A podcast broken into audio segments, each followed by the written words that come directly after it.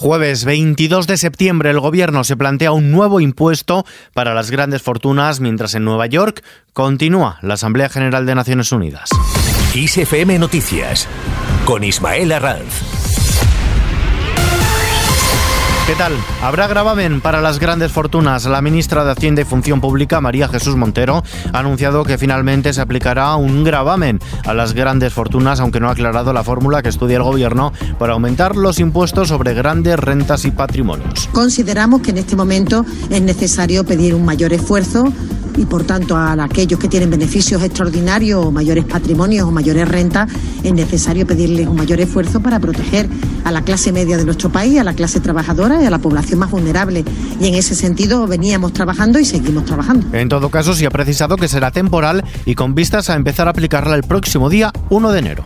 Estamos trabajando en una idea temporal que acompañe este momento con independencia de que esas circunstancias, pues ojalá pronto se corrijan, ojalá pronto se retire eh, Putin de Ucrania y seamos capaces de recuperar la normalidad. Pero al igual que ha ocurrido en el impuesto a las energéticas y en el impuesto a la banca, trabajaremos en una fórmula temporal y posteriormente las circunstancias dirán si es necesario o no prorrogarla. ¿Y qué dice el resto de fuerzas parlamentarias? Reacciones sin sorpresas. El portavoz de Unidas Podemos en el Congreso, Pablo Echenique, y socios parlamentarios del Gobierno como Esquerra han celebrado que la ministra Montero estudie crear este impuesto en las grandes fortunas para 2023, pero piden que no sea de carácter temporal, sino permanente. En el flanco de la derecha, PP, Vox y Ciudadanos han criticado esta medida, acusan al Gobierno de subir impuestos y pedir más esfuerzos a los españoles, mientras los populares aluden a que no hay problemas con la recaudación. Escuchamos a Edmundo Valde Ciudadanos, Cuca Gamarra del PP e Íñigo Rejón de Más País. Es un fraude que pretende ir en contra de la autonomía tributaria que tienen las comunidades autónomas. La prioridad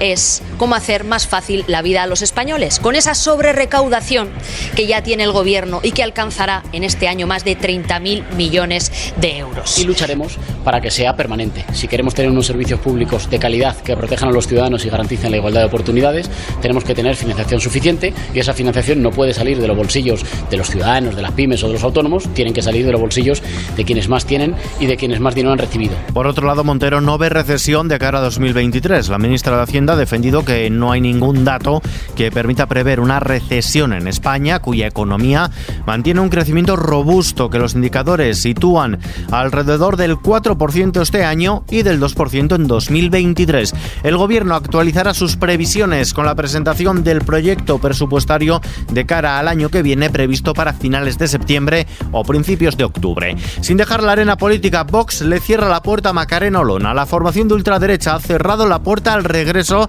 de la exdiputada Macarena Olona al partido a la vista del daño, dicen, que se está haciendo la formación y le ha deseado lo mejor en lo personal. Ha sido el portavoz de Vox en el Congreso, Iván Espinosa de los Monteros, quien ha sido el encargado de dar por finalizada la relación de Olona con la formación. A la vista del daño que se está haciendo a través de ella, lo que podemos decir es que este definitivamente es el fin del camino. Deseamos lo mejor en lo político y nos tendrá siempre, y a mí personalmente, a su disposición para cualquier asunto personal. Lo digo con enorme dolor y con enorme cariño simultáneamente.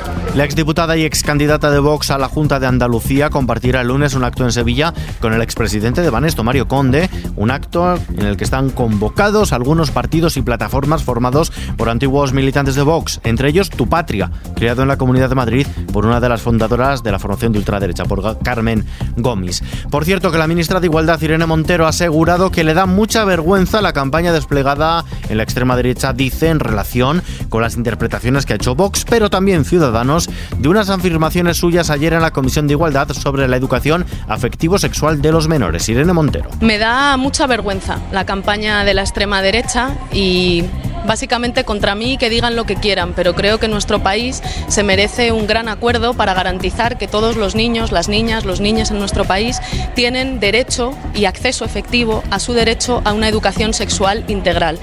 En clave internacional, más de 1.300 personas han sido detenidas en 38 ciudades rusas por participar en protestas contra la movilización militar anunciada por su presidente, por Vladimir Putin, después de que la Fiscalía avisase a los potenciales asistentes a estas marchas de que podían estar cometiendo un delito. El Kremlin no ha aclarado si la movilización parcial anunciada por Putin implica también una prohibición de salida del país para los potenciales reservistas, pero lo cierto es que los vuelos directos desde Moscú a Estambul, Turquía y Ereván en Armenia Destinos que permiten a los rusos entrar sin visado se agotaron rápidamente. En Naciones Unidas, su secretario general, Antonio Guterres, considera totalmente inaceptable que se esté poniendo sobre la mesa la posibilidad de usar armas nucleares después de que el presidente ruso amenazase con usar todos los medios a su alcance en el marco de la guerra de Ucrania. Unos de estos medios son las armas nucleares. El jefe de Naciones Unidas además considera los planes para organizar referendos en los territorios ocupados de Ucrania, advirtiendo que cualquier anexión de territorio por la fuerza es una violación de la ley internacional. En esta Asamblea de Naciones Unidas, el presidente ucraniano Volodymyr Zelensky, en un vídeo grabado, ha sostenido que se ha cometido un crimen contra Ucrania y que solo Rusia quiere la guerra. Ucrania quiere la paz. Europa quiere la paz. El mundo quiere la paz. Y hemos visto quién es el único que quiere la guerra.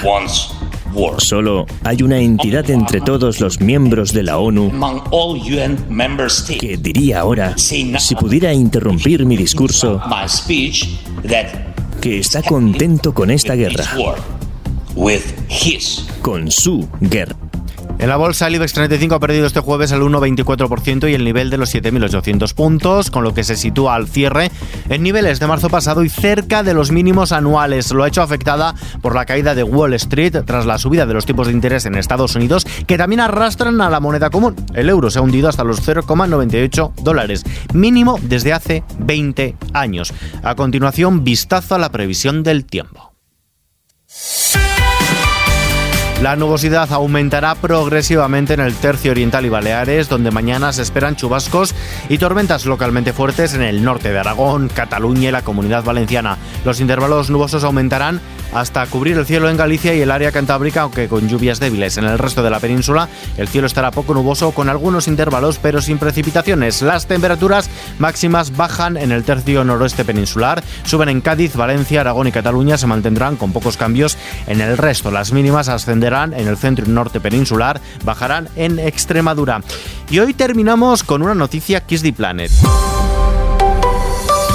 Y es que este jueves 22 de septiembre es el Día Mundial sin Coche, iniciativa para reducir el uso de los coches en el día a día y sustituirlo por otros medios de transporte como puedan ser la bicicleta, ir andando o el transporte público. Un dato, en Europa se estima que los ciudadanos pagan más de 65.000 millones de euros cada año debido a problemas de salud relacionados por la contaminación que emiten los medios de transporte.